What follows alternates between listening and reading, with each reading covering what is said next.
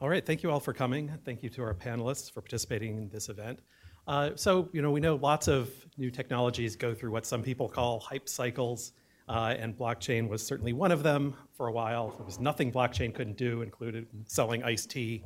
Um, and, you know, uh, Bitcoin went to $18,000 per Bitcoin, um, and then sort of that passed, and that's probably a good thing. Uh, and now we may be at the productive side of that so-called hype cycle, um, where people are actually figuring out what it's good for and what we could do with it, and policymakers are thinking about it in productive ways. Um, we had, for example, last week the Colorado Digital Token Act was signed, uh, which defined a cryptocurrency for the state of uh, Colorado, uh, said what rules apply to it and what didn't, um, and those are useful developments without saying anything about that particular law, particular law itself. People are talking about these issues in serious ways. And of course, I, I, have to say that one of the biggest developments in cryptocurrency is that we have launched uh, TPI coin. It's the TPI X, um, just as a, uh, as a, as a preview. It's, it's live. Um, we'll be using it at our, at our Aspen event this summer, so um, be ready for that. Uh, but I'm just here mostly as the warm up act and to introduce um, Sarah O, oh, who is the brains behind the coin and everything else, uh, lots of other things, not just crypto. Uh, she will be the moderator today. She organized this. She's a senior fellow at TPI, um, and I think one of the uh, smartest and most creative economists and lawyers working on policy issues today. Um, she has a BS in Science and Engineering from Stanford, and a PhD in Economics, and a JD from George Mason. And with that, I'll hand it over to her. Okay, Thanks, Scott. Um, so, thank you all for coming today. Our program is called Blockchain 201 Policy Questions for 2019. And so, we're hoping to elevate the discussion to kind of more advanced policy questions for Congress and um, regulatory agencies now that blockchain and cryptocurrencies are under um, kind of exciting development. It's beyond the hype cycle, and so um, I thought I would start by introducing our panelists. Um, we'll go through kind of a lightning round, and I'll ask each of them um, to share two policy questions or policy priorities that they're focusing on um, this year for 2019. And then we'll discuss um, some questions um, that they might have and I have for them as well. Um, but just before I begin, he- here is here are our speakers. First, we have Daniel Gorfine. He's Chief Innovation Officer and Director of Lab CFTC at the U.S. Commodity Futures Trading Commission. The Lab CFTC is dedicated to facilitating market enhancing financial technology innovation and understanding of emerging technologies. So, Lab CFTC has really been at the forefront of a lot of thinking um, from the federal government about um, crypto. Next, we have Jerry Brito. He's executive director of Coin Center, a nonprofit research and advocacy center focused on the public policy issues facing cryptocurrency technologies such as Bitcoin. And um, Coin Center really is at the leading edge of thinking about crypto um, currencies. Next, we have Mark O'Reilly. Um, he's Technology Policy Counsel in IBM's General Counsel's Office, Worldwide Government and Regulatory Affairs Office. Um, and IBM's Public Sector and Systems Group, um, he's done a variety of sales management and executive positions. In his current position, Mark is responsible for a worldwide focus on emerging technology policy strategy and the support of strategic initiatives, including advanced computing and software um, platforms. And we have Diego Zuluaga, who's policy analyst at the Cato Institute Center for Monetary and Financial Alternatives, where he covers financial technology and consumer credit. And before joining Cato, Diego was head of financial services and tech policy at the Institute of Economic Affairs in London. So, um, before we go down the row and hear from each of our panelists, first, I just wanted to give a brief overview of what I take to be the state of blockchain um, and crypto in 2019.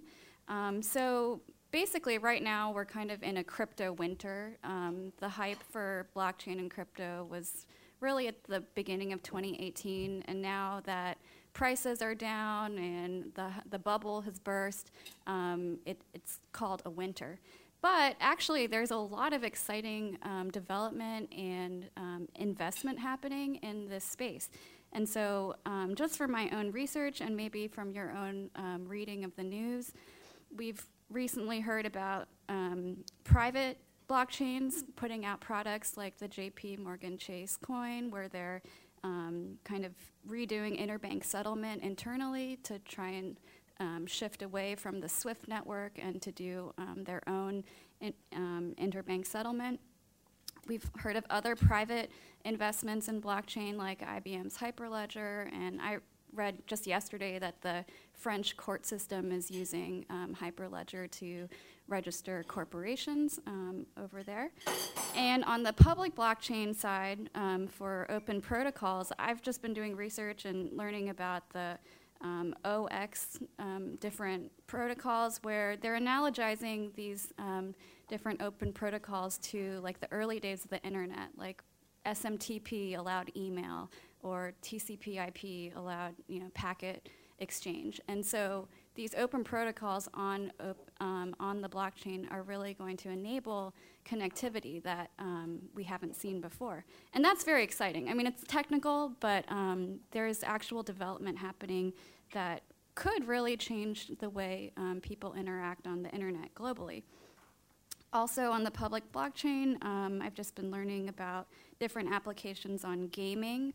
Um, and maybe you know about um, just the different types of tokens um, where you can have non-fungible like characters on your gaming systems um, like CryptoKitties and so there are um, innovations happening in gaming that are very interesting you might also have heard of stable coins um, where there are fiat dollar backed coins that are tagged with the dollar um, and internationally, um, there's just a lot of competition. Um, Asia, if you just dig around, they have a lot um, of blockchain crypto um, development happening out of Singapore, Korea, China. So this really is kind of a global picture of crypto um, development and, and private blockchain development. So, given that, um, I just wanted to go down the line and ask each um, panelist to describe their two top um, questions or policy priorities this year, and maybe just try and keep it to a few minutes each, and then we'll discuss more. Okay. Great. Thank you, and thanks for having me and all of us. Um, so, I'll, I'll start a little bit higher level. i I'll give some of the policy or market developments that you know we're taking a look at, but it not necessarily all exclusively something that the CFTC as an agency would would be focused on. Um, broadly, I think you're right on stablecoins. You know, this is based on the fact that there has been a lot of price volatility, as you're all aware, in a lot of the early uh, crypto coins. Um, so there are many folks that are trying to think about ways you can create a more stable crypto asset that may be able to power a lot of the uh, networks that, that people are contemplating. Uh, the interesting angle there from a CFTC perspective, as you mentioned, yes, you can create stable coins that are anchored to a potential fiat currency, but you can also anchor with other types of physical assets like commodities. So, you know, certainly through our lab CFTC function, when we meet with folks, we are hearing a lot of hypotheticals around potential you know, anchoring of a crypto asset to gold or to other types of physical assets. And that could be, you know, depending on how those are structured, um, you can start to hear things that would come into CFTC world. For example, if there's a coin that's redeemable for kind of future delivery of a physical asset, that would be something that may satisfy the futures definition or a swap definition. Uh, so I agree. I think stablecoins are pretty interesting. Um, the other big areas, look, I think, as you also pointed out, the high water mark for, for uh, Bitcoin pricing, at least, was at the end of 2017, early 2018, and that caused this kind of deluge of, of projects and ICOs, and a lot of that was, was seems to have been quite frothy. Um, I think a combination of CFTC and SEC, you know, general guidance as well as some enforcement actions has chilled some of that extra froth. Um, that being said, I think this is going to be the year that you start seeing projects that are structured given existing guidance. So it'll be interesting to see what kinds of projects emerge. My last point, kind of shifting away from public blockchain to, to private, and I, am going to call this more broadly just distributed ledger technology. I think we saw, again, over the last couple years, a lot of testing and pilots and proofs of concept of trying to use DLT as a way to make just private networks more efficient and enhance the efficiency of transactions. Um, but very little of that has scaled to date. Um, and it'll be interesting to see if folks are able to overcome technological barriers to scaling as well as justify kind of the upfront investment because it's a, it's a big investment to shift your existing computer architecture over to kind of these interoperable databases, which I'm sure Jerry will tell you are very different than kind of a, a public blockchain, but, but potentially inspired by that.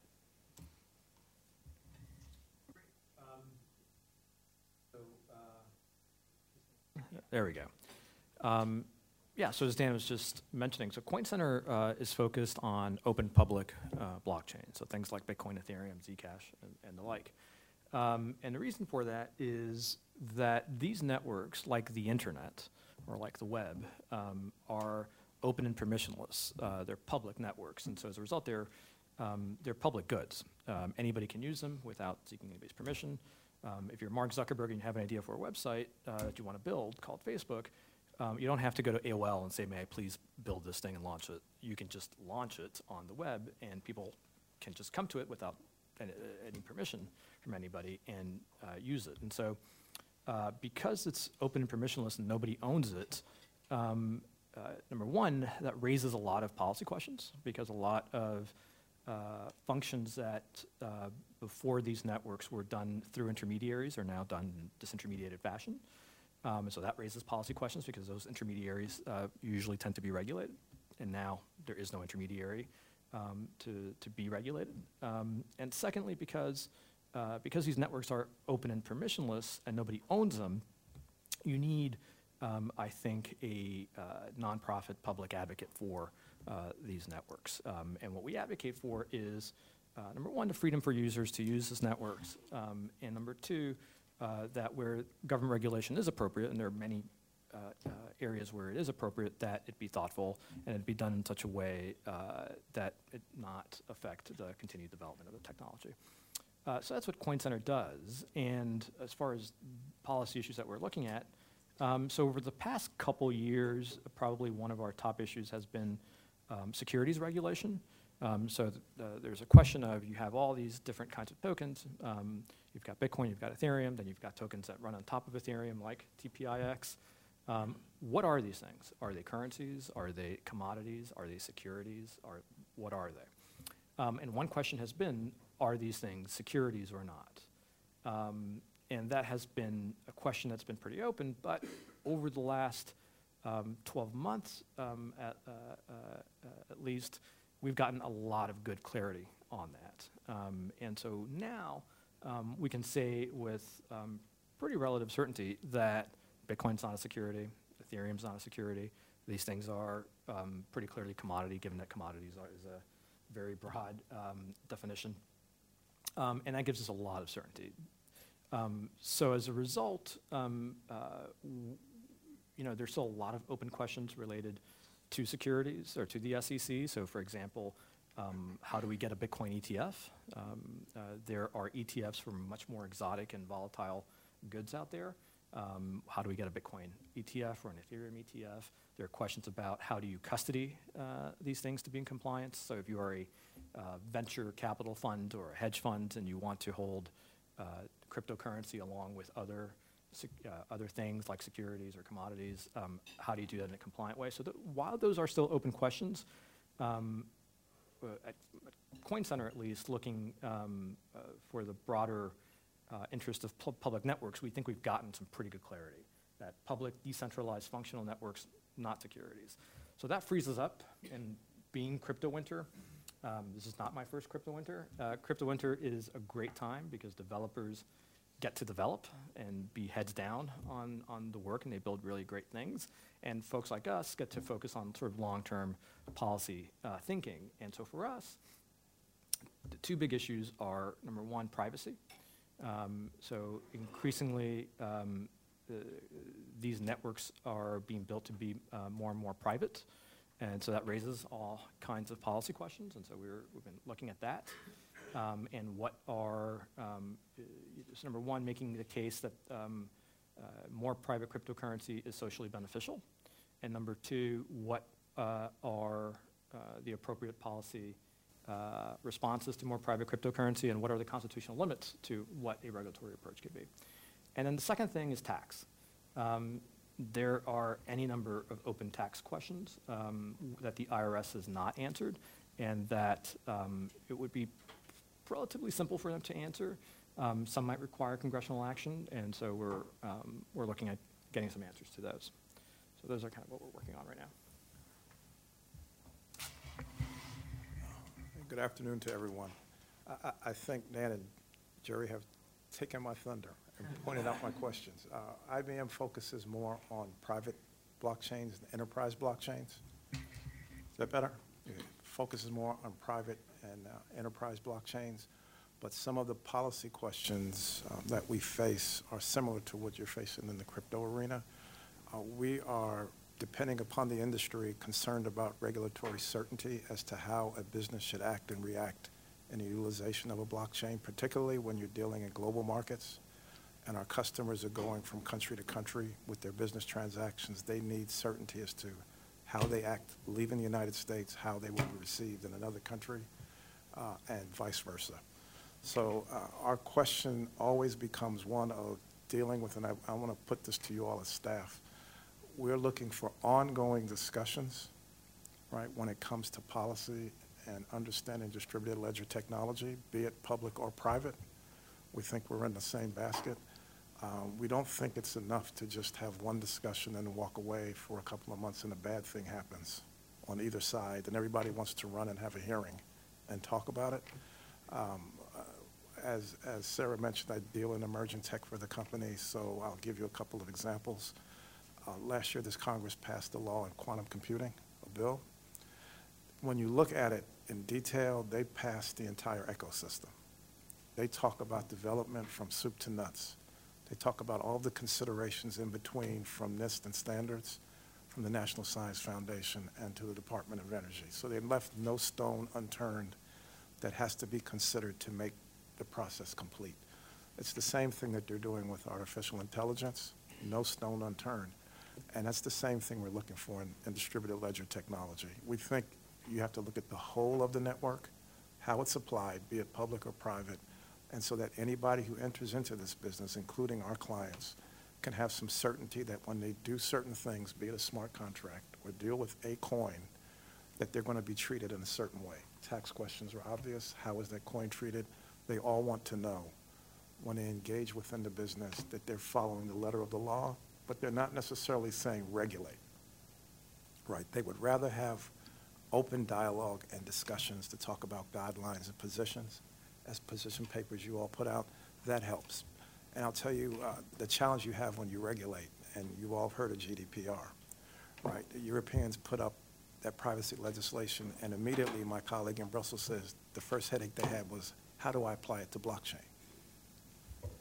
Right? It doesn't work. So now they're having to go back and figure out how do I justify saying you have the right to be forgotten, but in a blockchain, I can't take the data out because you defeat the purpose of the chain. So that's an example of if you rush to regulate and not really understand what you're dealing with, you can have a bigger problem on the backside. So that's the, that's the position we're in. Thank you. Um, yeah, I concur with much of what has been said. I would say my two policy priorities for 2019, as far as crypto and blockchain are concerned, are payments and money transmission, and then financial privacy, which is, I think, something that we uh, are all concerned about and share. And the reason those are my two priorities is that I think those two areas have been neglected by policymakers over the years. And we have a lot of um, legacy regulation from another era that hasn't been looked at enough. And that is, if you look at surveys, if you look at assessments of the cost of complying with them and the effectiveness of that regulation, they don't look very good at all. I'm thinking about the Bank Secrecy Act and AML regulation when it comes to financial privacy. And when I think about that question with regard to decentralized networks, the immediate point that comes to mind is that regulators are uncomfortable uh, allowing privacy in a network that nobody owns. Because for a long time, uh, privacy legislation or sort of bank secrecy, privacy sort of undermining uh, for hopefully for the public good, but still undermining legislation has relied on an entity that has liability, whether it's a bank or a money services business or a broker dealer. They are the ones providing the data, collecting the data, and the ones who are liable if something bad happens. Now, to an extent, that's already happening in the crypto world with exchanges and other venues that have to collect certain customer information. But if we're talking about dealing in a decentralized way and users having at least the ability to engage with these networks independently, then the question of privacy that Jerry was raising becomes very interesting and one that I think we're going to have to fight hard because working in financial regulation, cost benefit analysis is something that is gradually seeping into regulators' minds. But when it comes to national security and terrorism issues, uh, it is very difficult to get across the notion that there is a limit to how much information you can demand from people. Uh, even when we're very concerned about what the deleterious consequences from not having enough information might be. It's a tough question, but we have to address it, and it's a major, major issue in financial regulation. And then, as far as payments and money transmission, my main concern there is that we are, through regulation, uh, impairing financial inclusion because a lot of our money licensing laws at the state level, a lot of our data access laws, and uh, the operation of banks and money services of payment systems fall hardest on the poor because they're the ones who are at the limit, living paycheck to paycheck, have to pay the fees of a clunky payment system that takes two days for funds to come through, have to pay the cost of monopolistic systems that, because of licensing or other anti competitive rules, make it difficult for new entrants to come in. And, you know, at the end of it, some of the projects that are uh, involved in cryptocurrency um, are trying to provide payments. And to the extent we don't know what these tokens are going to be regulated as, they have some, somewhat of an inability in serving the retail customer. I'm thinking of projects like Ripple or other, you know, it's not the only one, but other payments uh, projects. I mean, Bitcoin itself is, is mainly a, a payments uh, network. And so um, I think to the extent that we can allow uh, more easy provision of these services by decentralized networks, we're increasing competition, uh, we are putting pressure on regimes that are very fragmented across the United States in terms of allowing uh, these businesses to operate, and we are creating an opportunity for say, people sending remittances abroad, people trying to get money to their relatives in another country, sending funds abroad, uh, to do so more cheaply and faster than they currently are. And I think that technology is available, and it's mostly a regulatory question. So, financial privacy, payments, and money transmission. Thank you. Great. Thank you so much for um, teeing up those topics. So, I thought we could just um, proceed with our discussion in two buckets. Um, we talked about privacy, and we, we also talked about money transmission laws and traditional financial questions. Um, they're both very exciting. So um, I think maybe the first um, we can address is money, and then we can go to privacy. So in Colorado, for example, the Digital Token Act exempts um, crypto assets, I believe, you can correct me, from um, state money transmission laws because they're um, crypto assets and they're not considered um, money. And, and there is um, kind of mature thinking that custodial um, firms are under the Bank Secrecy Act laws. So if, if some firms like Coinbase, if they are holding dollars and crypto, um, they're regulated like a bank. But then non custodial exchanges where um, and Jerry might correct me, um, are not engaged in um, money transmission, and so they're exempted. Um, is that correct uh, in thinking about um, custodial versus non custodial exchanges and then the treatment of crypto assets? Sure. So I'm not sure about Colorado specifically, but the way states look at this typically is if you are in the business of holding funds for customers, um, and you're not a bank, banks are regulated separately, but if you're PayPal or Western Union or Coinbase and you're holding funds for customers, um, even if it's for a brief period of time, so you're Western Union and it's between the time that you hand it over and your brother across the country picks it up, right? When you're holding those funds, you're putting the customer at risk because you can lose those funds, you can run away with the funds, you can be hacked, right? And so um, that custody aspect um, creates uh, a risk that the state addresses through licensing. Um, in some states, and the thing to say though is that this is a state by state regulation, right? And if you are um, a business that provides this kind of service, you have to get a license in every state in which you do business. So over 50 states and territories require this. Um, and they all have different um, uh, standards and different uh, uh, um, ways of complying. Um, some states have basically said that cryptocurrency and crypto assets are not funds under the definition. And so, as long as you are only dealing in crypto and not in dollars, you don't have to get a license. That's just a few states. Most states do treat it um, uh, as funds, and so you do have to get um, a license. Um, the main issue there is getting more clarity about how it applies to cryptocurrency firms. Um, and I can go into detail about that if you want. As far as the Bank Secrecy Act goes, um, the Bank Secrecy Act basically requires financial institutions um, to register with FinCEN, the Financial Crimes Enforcement Network at Treasury, um, and to um, know their customers, so collect information about your customers, and file suspicious activity reports and other uh, re- retain information, et cetera. So the question is, are you a financial institution?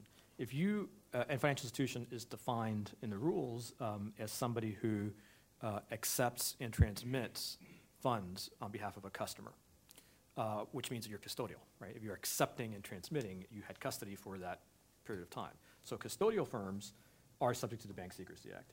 If you are in the business of providing software that customers can use to transmit funds, but you're not doing the transmission, you're not custodial. You never have access to the funds. And so as a result, you're not um, subject to the Bank Secrecy Act. And you should not be subject to state money transmission licensing, although in some states, uh, it's funny, it's not called money custody licensing, it's called money transmission licensing. And uh, the way the statutes are written are, if you are in the business of transmitting funds, you need to get licensed. Why is it written that way? Why isn't it money, cu- if custody is the risk that require, that is a policy rationale for the license, why is it money transmission licensing instead of money custody licensing? It's simply because these laws were written in the 60s and 70s before the invention of Bitcoin. And before the invention of Bitcoin, the only way that you could transmit funds was by necessarily taking custody of it. But today, these laws, you read them, and it says if you are in the business of transmitting funds, you have to get licensed. And you look up, well, what does transmitting mean in the definitions? And transmitting means sending by any means. Or, or uh, so basically, you could be providing simply software, never having custody of consumer funds, but you technically could be transmitting. Um, it's never really become a, a big issue um, uh, that's been enforced against pure software providers, but it's a real big ambiguity that exists. Yeah, so just one, one point to add on this. eh, I think what's making this really tricky is the, is the dual nature of the way certain crypto assets to date have either been traded or utilized. And let, me unpack that a little bit. So you've got capital markets regulators that think about market activity and trading. And then you have kind of the retail banking regulators that think about things like deposits and payments. So picture what's happening right now in capital markets world from either an SEC or CFTC perspective. We have kind of a traditional sense of what's supposed to happen to assets that are part of transactions. So you'll hear this term that's kind of come out of the, the securities framework, the so-called qualified custodian. Qualified custodians are these intermediaries that the, the securities markets have utilized to hold assets that are part of securities transactions. You know, in CFTC world, it's kind of a really interesting landscape because we're dealing with commodities. So when you're dealing with commodities, the, the way that commodities were traditionally custodied or warehoused was quite varied. I mean, if you're dealing with things like corn and wheat, you're literally talking about warehouses where those types of custodians. So you, you have the capital markets regulators thinking about custody or safeguarding of assets in a certain way. But then what's happening, I think, is that these instruments may become part of trading activity that's occurring within capital markets.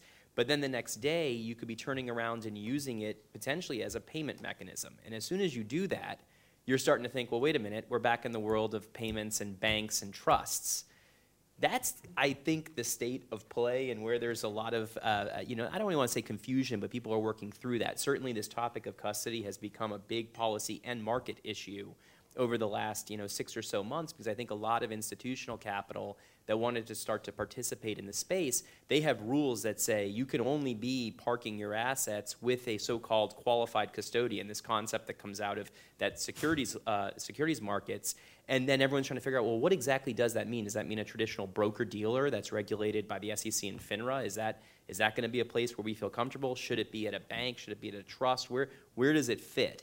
Um, some of it may end up, you know, I, and, and again, these are I should say these are all my personal views. I mean, I think some of this may sort by the way the market moves. I, I suspect that you know, as I mentioned at the outset, you have increased clarity as a, uh, as to you know maybe what's a security, what's not you may get the tokenization of securities, but that might get applied through a very kind of traditional lens of securities markets. So some of this may become less of an issue if that's how the market evolves. If it doesn't, if I'm wrong, and this stuff really does continue to play this role where it could be in the capital markets one day and then in kind of traditional banking and payments the next, th- these are tough questions. I want to take a, a little bit different twist, but similar, and, and Jerry and I talked about this early on. Um, For our company, we build the networks, right, and we service the networks. And the question we run into, as you alluded to, is as a builder and servicer of the network, what is your liability for a transaction on that network? Which we don't have clarity on at this point. So I, I'm speaking not just for a position of IBM, but anyone who is a software provider that builds an infrastructure and supports it also would need some clarity as to what their responsibilities are for once something breaks on that network or something goes wrong, what are we held accountable for? Just a brief comment, because, uh, you know, I, I work in a libertarian think tank and we don't particularly like centralization. Um, so when I make the point about money transmitter laws being fragmented, people bring up the point about regulatory competition between states and, you know, how it's good to have laboratories of democracy and so on. And I acknowledge that point, but I think in the case of crypto assets and in the case of money transmitter law fragmentation in the states, we don't really have that laboratory of democracy. We have a mechanism by which states have a nice revenue source from licensing on such a basis. And that creates a barrier to entry for operators who um, are, by definition, borderless, may have few customers, but they're distributed all across the geography of the United States. And that kind of structure makes it difficult for them to operate if we have that kind of system. Now, what a lot of us have in mind, certainly that would be my suggestion, is something akin to what we have for bank licensing, meaning that you have some sort of national bank license and you have the option of a state bank license if you like that better. In terms of money transmission, you, had, you would have something similar. No one is forced to go to the federal uh, alternative, but there is a federal alternative for those people who have that kind of business model. And to me, it seems like the not only the least costly way, uh, but one that overcomes some of the political issues about revenue raising versus creating barriers versus promoting competition, which uh, states run up against all the time. Can I add something to that? Um, and uh, I totally agree with that. I think the one area where you need, where it be, should be super easy to get immediate certainty is non-custodial uh, uses of cryptocurrency.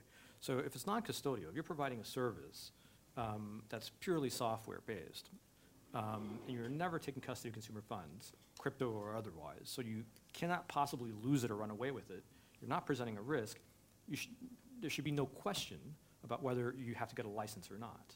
Um, and so one way to address that from the federal level uh, is what Representative Emmer uh, has introduced, which is the uh, uh, Cryptocurrency uh, Regulatory Certainty Act. I think that's what it's called, Landon. Blockchain Certainty, Regulatory Certainty Act. Um, and what it would do is basically say, hey, state money transmission regulators, you're doing a terrific job uh, regulating uh, um, uh, custodians of consumer funds, but here's a, here's a set of actors who never pose a risk to consumers because they never hold um, funds. So uh, you may not require a license from this set of folks. And that is very targeted, very reasonable uh, preemption of state money transmission licensing, which um, I think is just fantastic. Um, Great, and as a kind of follow-up question about stablecoins, and um, there are some innovations about um, collateralized loan obligations off of crypto assets. Um, Would that fall into a bucket of non-custodial exchange if you're trading a stablecoin that's fiat-backed? So I guess that question um, is two parts. One, what are the rules of stablecoins? Um, firstly, um, are they pretty much money market accounts um, that are backed by reserves in a qualified bank um, in order to peg a, co- a stable coin to the dollar? Um, and two, would that stable coin be considered, if it's exchanged, and let's say if lending happens with it, um, is that considered a non custodial exchange because it's a coin by um, a company that doesn't hold funds? Dan? I mean, I can start, I can start with the, the wonderful uh, regulatory uh, response to that, which is it's going to depend and it's facts and circumstances. But let me actually unpack that because that's an easy throwaway statement. But it's true. I mean, so when people, and I mentioned this at the outset, when you talk about stable coins, the devil really is in the detail as to how you're structuring it. I mean, so you can envision a world where, as you just said, it's you could you could you could make an argument. Some of this starts to sound a little bit like a traditional money market fund, where you're tr- you're actually issuing what seems like a share in response for a dollar, and you're hoping to maintain that mark. That's an interesting um, uh, way to shape it. Others are when we get into whether it's dollars or again physical commodities. I mean, you know, the idea of backing it with gold, something else to make it stable. It's really going to depend on what that means. Are you tokenizing specific ownership over gold, so just digitizing your your warehouse receipt effectively, or are you saying that you know we've got this warehouse and you can come and bring this and, and, and we'll deliver that gold to you at some point in time? That that those details really will matter. So I don't think it's easy to, to answer that question right now, but most likely these different permutations, I- think will fit within some existing regulatory box. And it may just be that you're just digitizing or tokenizing ownership, in which case that looks like a, at least if you're dealing with physical commodities, that's a spot market. That becomes a cash market, which uh, is not really regulated at the federal level, at least from an oversight perspective. Um, So when talking about stablecoins, it's important to, uh, details really matter, and it's important to, to ask what we're talking about. So first of all, there, um, I would say there are two bra- broad classes of stablecoins. There are what I would call algorithmic stablecoins, and then there are fiat-backed stablecoins. So fiat-backed stablecoins is basically, you have a firm, uh, the firm um, will take a dollar from you and create, at that point, issue a dollar token and give it to you. Uh, and then in the future, they're happy to redeem that dollar token for a dollar. Uh, so, and so basically, that's kind of a centralized model where you have a firm that is holding dollars. Uh, and then the question is about how they do that and under what um, uh, legal umbrella. Then you have algorithmic stablecoins where you don't have a firm um, uh, necessarily, um, and basically you, using a series of smart contracts, um, you can uh, lock up capital uh, using other assets, so for example Ethereum, and um, uh, through different market me- mechanisms and incentives, um, you create a token that should remain stable, or, or basically a, a token that maintains parity, price, you know, purchasing parity with the dollar. Um, I'm a little skeptical about the feasibility of a completely algorithmic stablecoin. But anyway, those are the two ways you can do it. I think you're asking about the fiat backed. And as far as the fiat backed ones go, I, there are any number of different um, companies that are um, uh, doing this, and they're doing it under different um, legal theories. I think some of the most interesting ones uh, are things like Paxos or Gemini Dollar, where basically they are New York State um, uh, trusts um, that uh, have had the product approved by the Department of Financial Services um, and have acquired a BitLicense. Um, and basically, they keep a dollar in trust um, for every token that they issue. Um, uh, so that's one. Uh, then you have things like uh, True USD, which is a token that's being issued by a company called TrustToken, and they do something very similar, but instead of a trust, what they use are escrow accounts at different banks. Um, so they can't touch the dollars. The dollars are held in escrow for the customer. So as the customer goes to any one of the different banking partners, deposits dollars, and TrustToken will issue them a TrueUSD token. Um, then you have other um, stable coins where there's a company, you give them dollars and they give you a token and query what they're doing. Um, uh, you know, so uh, there are lots of different ways that this is happening. Okay, Any final thoughts about money transmission? Okay, and um, Can we talk about JPM coin at some point? yeah, why don't we transfer to um, private blockchain and then privacy? Um, Yeah, I mean, I, I, there are two thoughts I wanted to raise which didn't really fit my two priorities earlier. So, you know, I wanted at some point to get the opportunity to do it. And uh, the first is I made the, this point about how this technology allows us to overcome, just like mobile, mobile phone technology made it possible to overcome the natural monopoly issue with landlines, where you would have a single provider that was regulated like a utility by the government. Um, I feel like in, for example, transactions clearing and settlement, we can move from a model that is quite centralized, that emerged, it's a model of its time from the late 60s, early 70s, in terms of how transactions are processed, and, you know, um, rather than mailing people their security deposit certificates uh, every time they engage in a transaction, a centralized body would take account of all that information and either net it out or you know keep account of it in some way. And because of the cost structure of that business, you know, it made sense to have only one or a few in a very large uh, jurisdiction. I don't think that is as much the case now that we have decentralized networks emerging, and so we can overcome the liability side of having a single provider, which is you don't get as much innovation and competition and perhaps as much of a downward trend in prices as you do in a competitive environment. And JPM Coin I see as potentially uh, an evolution of this because it's supposed to be initially an internal database system for JP Morgan, right? I mean, when I saw the news, I didn't even see what the coin was. You know, people say sometimes that crypto projects are scammy. Well, you know, I mean, J- JP Morgan is telling us they have a coin, and where is the coin? I mean, as far as I can tell, it's, it's an account management system for their institutional clients, which is great. I'm all in favor of it, but, you know, it seems like a bit of marketing there. Now, my point being that because JP Morgan is so large, when they start having something like this for themselves, it may make sense for the smaller guys to deal via JP Morgan because the marginal cost of serving them is quite low. And so that creates an alternative uh, record keeping mechanism that is privately provided by a firm that already has all of the, hopefully, a lot of the required licensing. And, uh, and can compete with existing firms in a, in a different way. So that, that I think is the, the exciting development here. Uh, yeah, ju- I mean, just to jump off of that, I mean, I, I do think we talked before about DLT, and I refer to that kind of as distributed ledger technology that's been inspired by blockchain. And the reality is that is that Bitcoin has made this topic of like interoperable databases an actual hot topic, which is somewhat humorous because I mean this is back office stuff that we're talking about, but potentially very compelling. And, and, and I think that your point is exactly right. It seems to me that everybody's starting to realize the benefits of having kind of standardized data formats, fields that could be interoperable. You can increase the size of those permissioned private networks, but that can drive large efficiency gains. So you know, maybe it's not revolutionary, maybe it's evolutionary, but I think it's it's significant. So I, I completely agree. I think it's a good way to bridge from the, the public blockchains to what that's inspiring within uh, the private context. Can I um, just make the pitch for open public networks uh, for a minute? And just say this, that without taking anything away from like what JPM Coin's doing, because it's, you know, it makes perfect sense for them, right? They can create, you know, uh, it's basically an evolution of interbank settlement.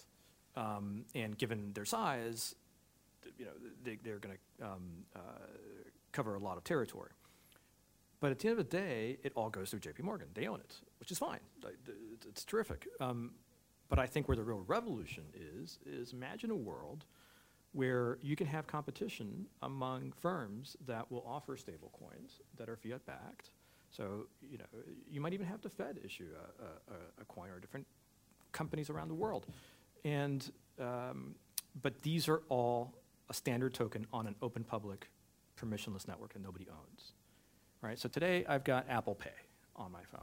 And if I send a dollar to Dan on, I see on his iPhone, um, he's now got a dollar. Actually, Apple's holding that dollar. Um, and he can send it to somebody else, and Apple is always holding that. If you want to send that to somebody using an Android phone, you can't, right? Because it's a closed network. You can send the dollar, your Apple Pay dollar, you can send it to anybody in the world as long as they are using Apple.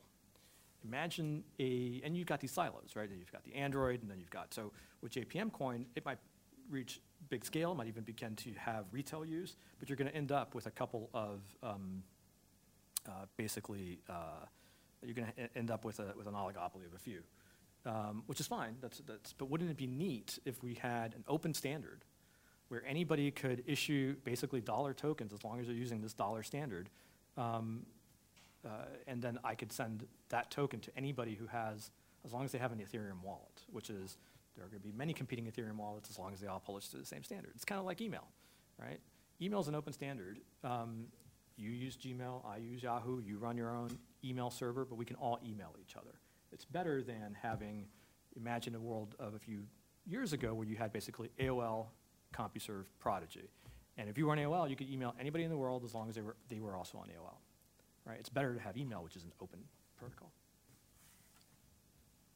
Great. So now that um, we've talked about money and about open protocols, how about some more thorny questions about privacy? So Mark raised the interesting point about GDPR and blockchain. So how do you um, change blockchain to comply with GDPR?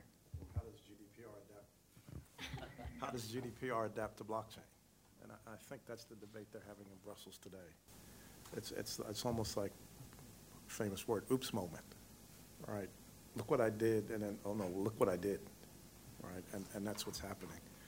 Um, I, let me just digress a little bit on the, on the private blockchain. Um, the, the activities that we see and the companies that we work with, the clients that we work with, uh, regardless of the staffers that are in here, whatever uh, area you support, um, the requirements of whoever is within that industry sit with you. So we talked about agriculture, right, and we talked about uh, private blockchains in agriculture, right. I will take uh, Food Trust as an example. Um, we're working with Walmart on a food trust network from farm to fork. And one of the biggest challenges they have, one, is making sure they keep all parties on the network agreeable. Two, how do we deal with government regulations, right, in country, regardless of where we're shipping the product, to be sure that we're following all of these regulations, right? When you talk about privacy of information, it's interesting to hear that uh, as, as I talk to representatives from different companies, some companies don't want the government on their network looking at their data, right?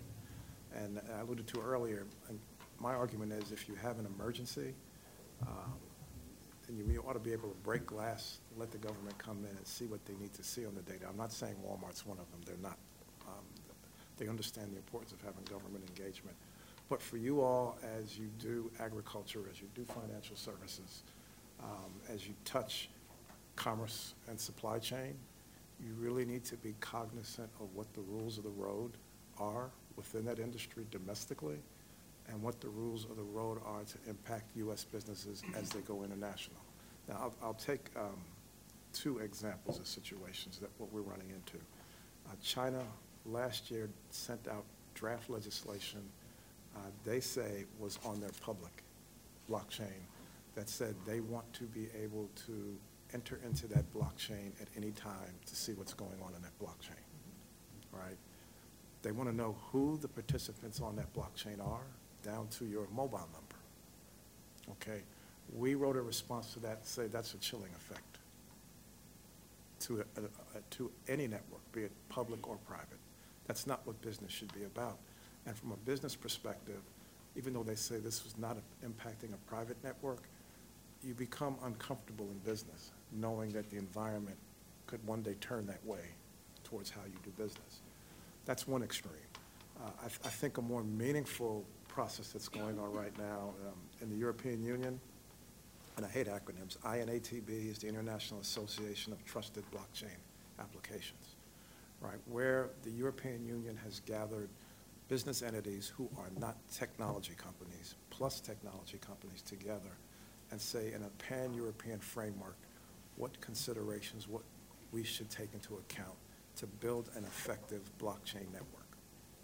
Their point is that not regulation, but guidelines and rails, ongoing discussions. Uh, we, we've joined that discussion with them, and we see it as a positive step. And I, I try to tell folks here as I introduced it today, that that type of discussion on this side of the pond can make distributed ledger technology that much more effective. Now, I know I'm giving Dan a lot of work to do on an ongoing discussion, but uh, as Jerry and I come from different worlds, we have to be together in this type of discussion to make us more effective. So when you talk about privacy, these are the types of things um, that we think we need to take into consideration and avoid the extremes of a security nation on one side and look at reasonable privacy on our side.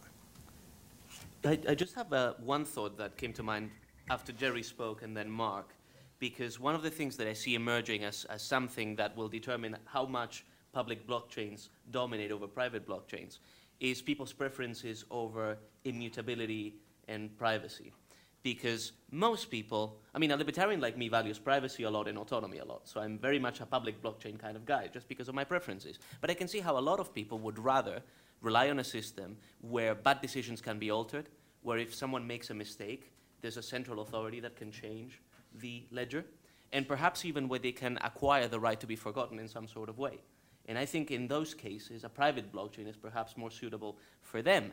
And so it will be you know, obviously government intervention will have a big impact on this because it, you know, it depends on the choice that you're given. And if governments make it very difficult, as in China, uh, for privacy to actually be an option that you can choose from, uh, then we won't have that. But even in a, what I'm getting at is that even in an open and free market, we may well get a situation where private blockchains are what's optimal for most people who um, don't mind having someone have oversight over their stuff, don't mind uh, paying a little bit extra to a central authority, uh, who want to have that, who, who don't want that immutability as, as a sort of determinant of the future forevermore. Just a thought. I mean, it's not, it's not my preference, but you know, I think that raises. So I completely agree with that. Um, I think that uh, for most people in most applications, they might use a private blockchain or just a regular database, and it makes perfect sense. But the important thing is that we keep always an option on the table, the ability to use an immutable and private network, um, because it's an escape valve that, and it's, and it's the escape valve that allows for us to have an open society. Without that escape valve, you have a completely intermediated society where all transactions have to go th- through an intermediary um, that is either a corporate intermediary that is one of a few um, that has control over what, you know, they can see what you're doing and have control over what you're doing, and one that can always be co-opted or directly owned by the government. And so let me give you, let me just quickly talk about immutability or censorship resistance first, and then I'll talk about privacy, and in the context of China. So in China, um, a little while ago, um, there was a scandal with uh, vaccines, where there were a few factories um, that produced vaccines um, that made people very sick. A lot of people were hurt. Um, and so different bloggers around the country were raising the alarm about this, and they were blogging about it or writing about it in WeChat, and anytime they would write about it, immediately would be taken down. Because where were they posting this? They were posting this to central interme- to centralized intermediaries, who, which are the, the platforms, and the government basically controls those. Uh, so what did they do? Very simple. They took the blog post and they put it into a transaction on the Ethereum blockchain. You can't take it down. It's there. You know, you have to get through the firewall, through, through a great firewall to have access to it. But once you, you do that, the message is there, and um, uh, it can be seen and it can never be taken down. And to me, that's a feature. It's not a bug. And the right to be forgotten, um, uh, uh, you, just can't have a blockchain, a, a public blockchain that can comply with with that. Um, and I think it, it, to the extent the European Union insists on keeping the law as is, they're basically banning the use of open public blockchains in Europe. Uh, and I think they will be hurt economically uh, if they insist to do, uh, doing that. So having completely immutable, or as immutable as you can get blockchains, I think is a feature, not a bug. And then you have privacy. So again, take China. Um, China has gone from a, over the past decade from a country where um, people use cash as the main form of payment, paper cash, to a country where cash is barely seen. You go to China and you try to pay with paper notes, they look at you like you're crazy. Everywhere you go, there are QR codes. And basically, there are two apps uh, WeChat Pay and Alipay.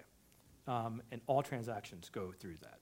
Um, and what that means is that um, these two companies, which uh, I'll say are closely linked to the Chinese government, um, they can see what you're doing and they know everything about you. And um, this feeds uh, into the social credit score system that China's developing. And so what that means is, is that you'll be assigned a score based on, so you, in, uh, in, a paper that I wrote recently that I encourage you all uh, to look um, uh, to look at, um, I, cite um, a WeChat Pay or as an Alipay executive who talks about this, and he says, yeah, you know, if you are buying a lot of video games um, and potato chips and things like that, you're probably not a very socially uh, productive person. So you get a lesser score, and you're buying a lot of diapers, and, uh, and you're probably a mother, and you're probably going to be so uh, and the more chilling thing is this, is that in a world that's completely cashless, where you have no access to person-to-person cash that is censorship resistant and private, what this means is that the intermediary, whether it's a corporation or uh, the state via a corporation, can turn you off. They can say, and this happens in China, um, you can no longer buy plane tickets. You're not allowed to fly anywhere. Um, or they can say, you're just turned off um, until you turn yourself into the authorities. Think about it. If you have no cash and all your payments have to go through this and they turn you off, what do you do?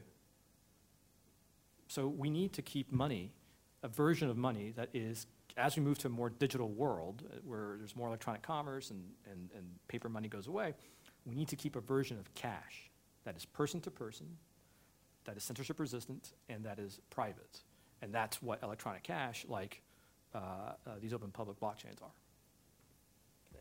So, so I'm going to quadruple down, by the way, on this public versus private blockchain first, and just make the point. Yes, these are not mutually exclusive concepts, and I, you know, from from my perspective, seeing both of them kind of evolve and see where different innovations take place, I think is a positive thing. I personally think that there are certain areas where private blockchains may have at least a technological advantage for now. Perhaps that's surmounted by some public blockchains, but maybe not. I mean, it also depends how many areas public blockchains will completely make sense.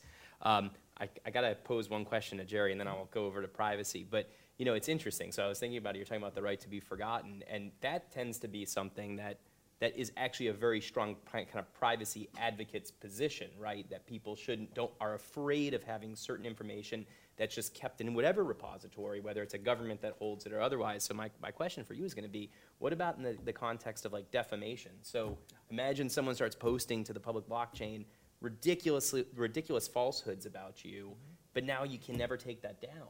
Maybe it's because I just watched that movie yesterday, The Circle or In the Circle or whatever that's called. It's got me thinking like this. But but how do you solve for that kind of privacy concern with a public blockchain? So I- wouldn't call that a privacy concern. Um, that is more of a defamation uh, kind of concern. And there are all kind, there's all kinds of information that we would want the ability to take down, and you can't with this data. And so you don't solve for it. You don't solve for it that way. Um, it's it's something that you're going to have to make a decision. Is this socially beneficial? Are the socially beneficial uses outweigh the costs? And there are costs. Yeah. Um, uh, and so that you, you're right. That is um, that is a fact. Yeah. So, and then I'll shift over to privacy and, and you know, give a- at least a little bit of a perspective from, from a regulatory view. You know, to be, to be blunt, when we first started hearing about things like uh, Monero and, and Zcash, these are, these are, you know, perceived anonymity coins, right? From a regulatory perspective, as you can imagine, that's quite troubling at first blush because you're going to look at it and say, well, wait a minute. I mean, how are people transacting? And I've all and, and, and look, I've made the argument before too that the the best anonymous tool is actually cash, right? People can exchange a briefcase of cash, and that's completely anonymous. Then again, I'm, I'm willing to concede when you're talking about digital transactions and the amounts of money you could move and the types of uh, uh, transactions you may be able to engage in, it's certainly facilitated by digital. So I think there are some distinctions. But it's a real challenge because, you know, at the end of the day, we do have the Bank Secrecy Act, we have anti-money laundering, know your customer requirements, and for good reason, right? The, you, the last thing we want to be seeing is this turning into a tool or a mechanism uh, for terrorists to use or other types of illicit purposes. Um, so it, it, it's going to be a real challenge to figure out how do we apply in kind of a modern way the, the, the purposes or the requirements of, of BSA and AML. Um, I, I'm willing to concede that my, my knee jerk was, man, that's going to be a real problem. But then you flip around and look at what the technology is trying to accomplish. It's likely that some of the protocols that drive this are going to allow you to kind of think about encrypting medical records. And mm-hmm. if you want to be able to transfer your medical records on a public blockchain in an encrypted private way, some of these technologies may help to advance some of that development as well. So I'm not an expert in BSA AML. I can tell you that it is a real concern and a real challenge because if, if, if it's utilized for, for harm, it's going to be very difficult to see uh, uh, a, a- a non very strong kind of government or regulatory response. Um, but also trying to recognize, yes, there are real reasons why some of the software that's being programmed, it's really interesting what it can do. Yeah, so I, let me just say that I completely agree with you that there is uh, a potential that this technology is going to be used for uh, illicit purposes and all kinds of criminal activity that's going to be harmful, just like the internet can be used, just like cars, right? So the, the first people to really take the cars were bank robbers because the police were still on horseback. And so they got cars and they could run away. Um, uh, so that's absolutely the case, and so we need to have the right regulatory uh, response. Um, the, I think, cool thing is that I don't think it's a challenge. I think that we already have a regulatory regime that has served us well for decades that is, you could just drop it right in and it works, and it is how we treat cash. Cash, as you say, is more anonymous even than crypto. Um, and we have a regulatory regime for that under the Bank Secrecy Act. And that's very simple. Financial institutions have to know their customers. They have to, if you take out $10,000 from a bank, you have, you know, the bank has to report that to FinCEN, et cetera, et cetera. We can apply the exact same um, regime to crypto. And indeed, that is the regime that exists for crypto. A few minor things that could be done to improve it, but it's, it's kind of the regime we have now. And so But that, that also assumes you're going through regulated intermediaries, which some of the technology, I mean, you can do this on a peer-to-peer basis. And if that happens, it's gonna fall outside of one of the intermediaries same that's way usually cash captured. does. Right, Yeah. right, right. Yeah. Great. Um, so I'll, I guess I'll just make one final comment or question, and then we can open it up to questions from the audience. But um, a point about competitiveness and innovation. So we talked a little bit about Asia, and I was just poking around myself, and um, Binance is this huge exchange, and it, I think it's out of China. Um, and we're talking about, yes, China um, has a lot of money um, going through their companies, but they're also doing a lot in blockchain and, and open networks. Um, but one question that came up to me is, well, on these other networks coming out of Asia, who who who are holding the tokens? Like the whales that hold the tokens really can um, move markets and manipulate markets on any of these open um, open blockchains um, in crypto assets. So in terms of risk and um, tr- consumer trust, um, you know, the U.S. needs to stay competitive and innovate in this space. And maybe Asia is ahead, maybe the U.S. is ahead. I don't know in terms of volume and um, and and growth in this space. Um, at least for gaming, like Samsung, they have a wallet on their phone now, um, a crypto wallet. I read that um, recently. Um, they announced that they would have like an Enjin Coin, and and so there is like developments, and it's a global um, race to innovate. And so, I guess that's kind of the backdrop to have light touch regulation to make sure that U.S. companies are innovating, but that um, you know there's also like safeguards and guidance and risk management. Um, so I don't know if you have any ideas about like the global um, um, competitiveness of U.S. companies in this space versus Asia. Um, and then finally, we can open it up to questions. In terms of the international regulatory regime, I think one thing that has become clear to me as I've, as I've looked at international regulation is that the more, obviously, the more financial services focused a, a jurisdiction is, the more likely they are to be a major player in this. But oddly, the larger the customer base in the jurisdiction, perhaps the more difficult it is for it to become a hub for crypto and blockchain technology. And that is because regulators suddenly become almost as concerned about consumer protection as they are about making their jurisdiction a hub for innovation and a dynamic economy and so on. So you see Switzerland and Singapore as emerging hubs. I think because these are historical financial centers, but also because regulators can be quite confident that a lot of what is developed there, any consumer protection risks, to the extent that there are any, will fall on other people's plates, and they won't be blamed for them. Uh, whereas in the United States, in China, uh, to some extent, uh, perhaps in Russia, and certainly in the European Union, you have a much less clear situation in terms of what the priorities are for the regulator. And so we have, I think, much more regulatory clarity in those small specialist jurisdictions than we do. I mean, the Caribbean islands are another example of this, right? Um, that would be my, my reaction to, to your question. Okay, so do we have any questions from the audience?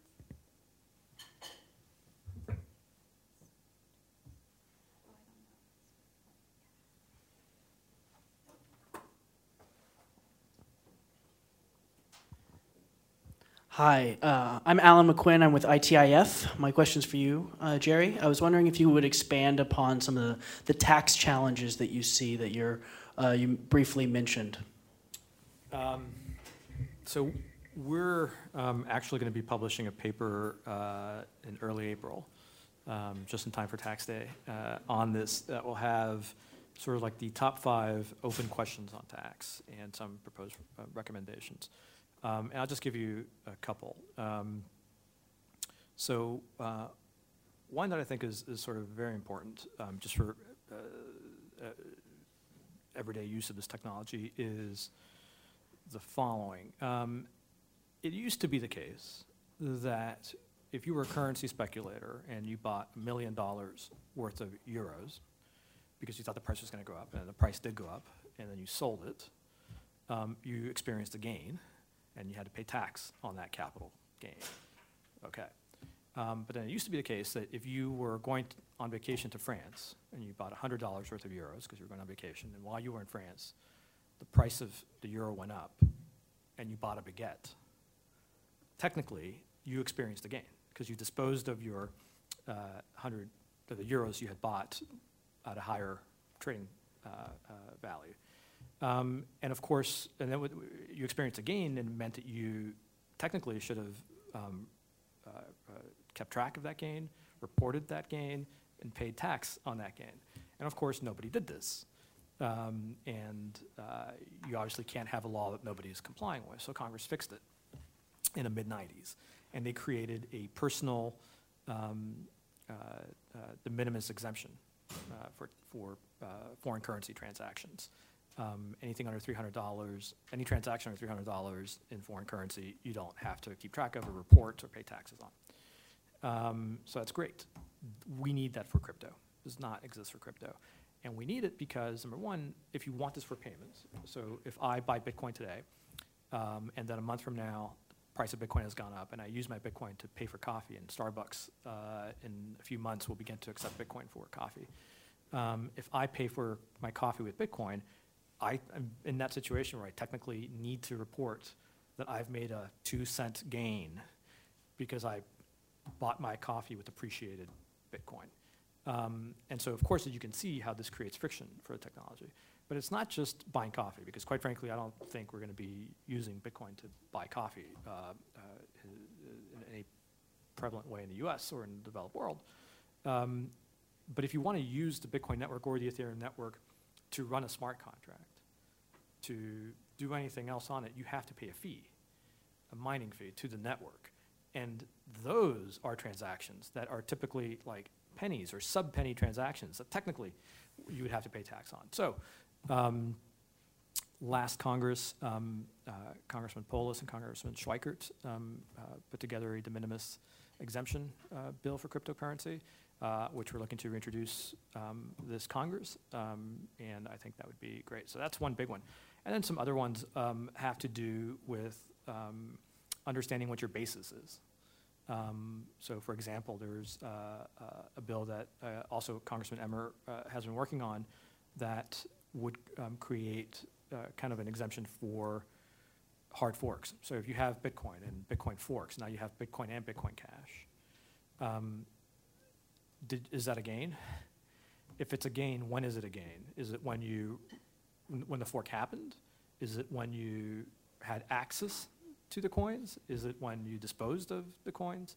Um, so that's another one. But there, there, there are lots of little ones like that.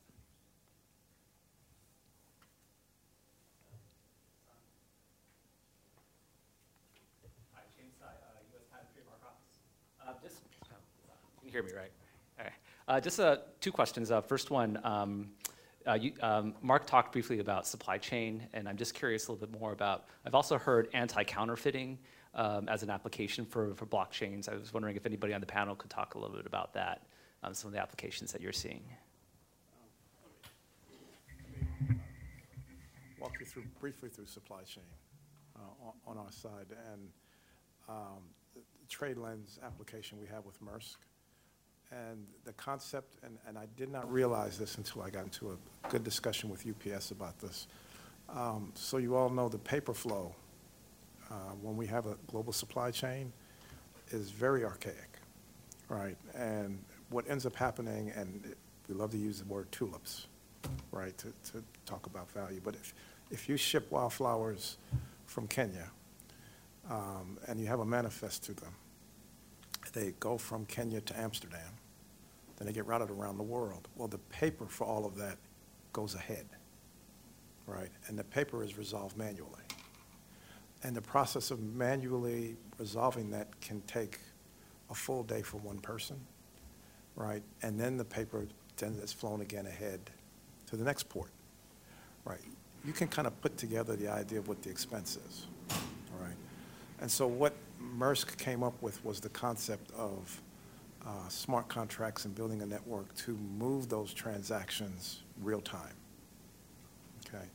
Uh, And then to allow something not to be kept at a port for any length of time, if you imagine wildflowers will spoil, right, because someone hadn't finished the manifest and, and moved the paperwork.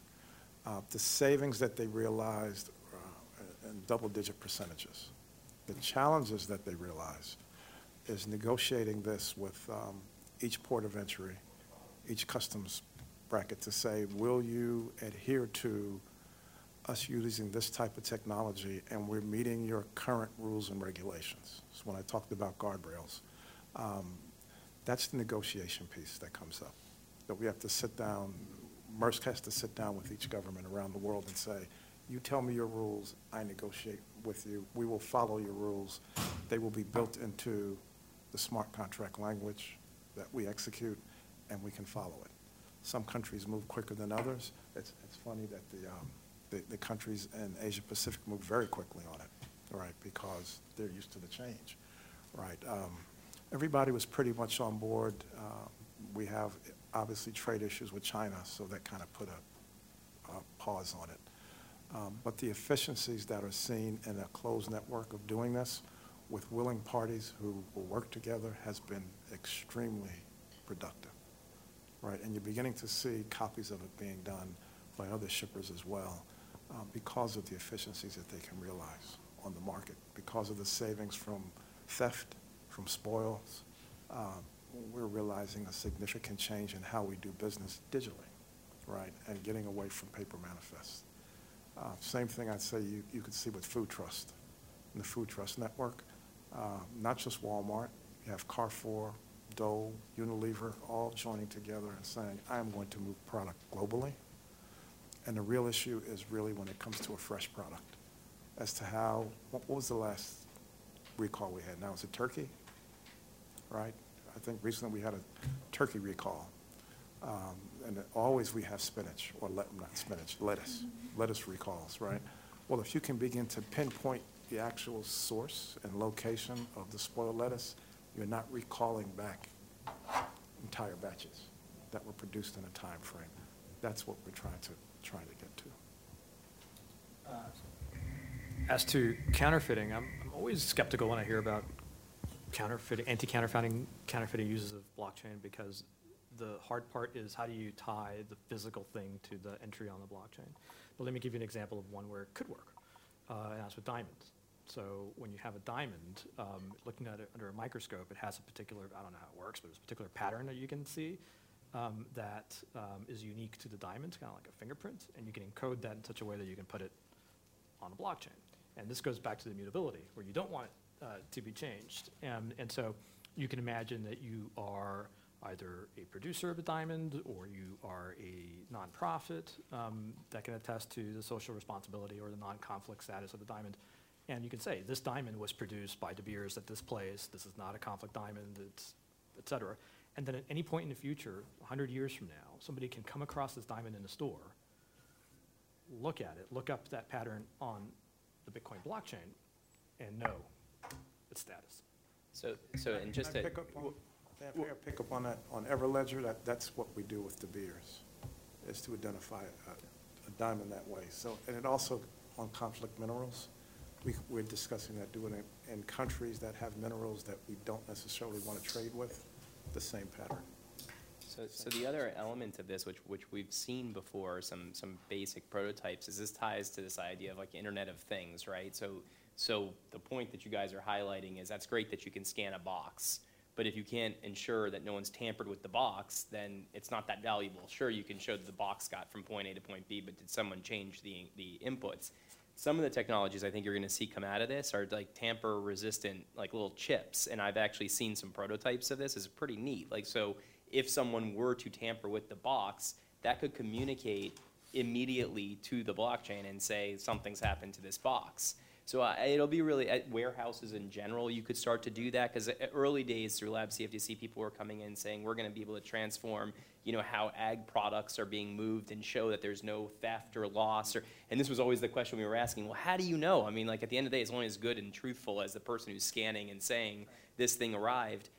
I can picture these future states where we'll probably develop the tools to be able to weigh, measure, detect tampering. Um, so I actually think in the counterfeiting uh, field, I, have not thought a lot about that, but I can see it as an area that's that's pretty interesting, actually. Now, Sarah, they, they get me excited on this question because we, we actually have technology that um, we can apply to an iPhone. To say that um, spectrometers that actually look at the fiber content, we, we say of mangoes and we can source where they were actually planted, right? And when they get onto the ships, we use RFID tags to lock them down. But someone can say, well, no, my mango came from, uh, let- let's say West Africa. No, it really didn't. It came from Chile, right? We can identify that using the technology. So we've gotten down to that point. So on counterfeiting, we can see on a food product, down to the fiber content. My question is for you, Mr. O'Reilly. Uh, My question is for you, Mr. O'Reilly. You brought up a really interesting and thought-provoking question. What is the responsibility um, for those that create private systems, uh, private blockchain systems, you know, if there was breakdown, et cetera, et cetera? Uh, From a regulatory standpoint, how would you approach that question? Because, you- as you mentioned, if you're going to have a couple of big private uh, systems upon which smaller firms uh, rely on, that's essential. I mean, that's really at the core of, of, of the situation. So how would you approach the responsibility aspect for software Yeah, development? we're, we're going through that now, and when I started the discussion, and I said, you know, the responsibility we look to for you all is to help us have ongoing discussions about the regulations that you have in a particular industry. As a member of that industry decides they want to digitize this technology, what are we doing to make sure we don't step on ourselves with the regulations that are in place and make sure that the code that we built follows the pattern of the regulation of that government, right? That takes a lot of work. I, I will tell you, um, and I'm going through it now with, with one company, you have to get all of your partners that are within that industry to sit down and say, yes, we want to have this discussion, and then we put together what the requirements are as to what we see the regulator has, let's say in the United States, and we have to go to that regulator and sit down and have the conversation about it. It's no different than financial services. Um, We have challenges there, as we all do, but it's, it's the same with any industry. How do you get uh, Customs and Border Patrol? How do you get the FDA? How do you get the USDA? Um, How do you get the financial services players to sit down and say, look, you're building a network, let me tell you where the guardrails are and how we should apply to them. And that's where I think you all, as staff people, can help facilitate these discussions. So as I said in the beginning, we're not having them now, we walk out of this room, everybody forgets about it, then something bad happens, everybody gets up in arms, right? And you want to have a hearing about why did this happen, right? That's, that's like reactive, right? And we really, we really want to be prescriptive, right, and get ahead of this. So that's where you could help. So Mark, I, I would say, you know, the one area that that's hitting us is in the context of regulatory reporting. So there's this, you know, we, we actually, our chairman has been pretty vocal about the idea that if market participants were to utilize some type of DLT network and want to use that as a way to satisfy reporting requirements, that could actually be a real win-win for both of us. And, and to unpack that a little bit more, you know, right now, market participants, in a fairly, you know, analog way, batch and push data to us as an agency. Um, and then the agency is getting all of this da- data in, in a non-standardized format. They're not standardized fields. It's very difficult for us to consume. So this idea that you would have this, you know, this shared system where you have agreed standards and formats where the regulator could be a node, we could be seeing the information real time in, in a format where it doesn't have to be pushed to us because we're seeing it live. That could be very valuable potentially to us as well. So one of the things that we've asked and that we try to do through these, um, we have something called the Technology Advisory Committee. It's a FACA committee, um, you know, thanks to legislation that allows us to do this. We want, we have a subcommittee focused on DLT, and one of the questions that we tried to pose to them is whether there are any, you know, i- is there friction, is there any ambiguity in our rules where you, you're not sure whether regulatory reporting requirements could be solved through a DLT system? And, and if so, you know, we'd be interested in looking at that to make sure that our rules are tech neutral and agnostic as to how you're satisfying the requirements. So I think there's opportunities too for these kinds of conversations, you know, w- with the agencies to, to, to look at the rule sets, figure out where the technology may bang into existing rules that envisioned a manual push of data or batching of data.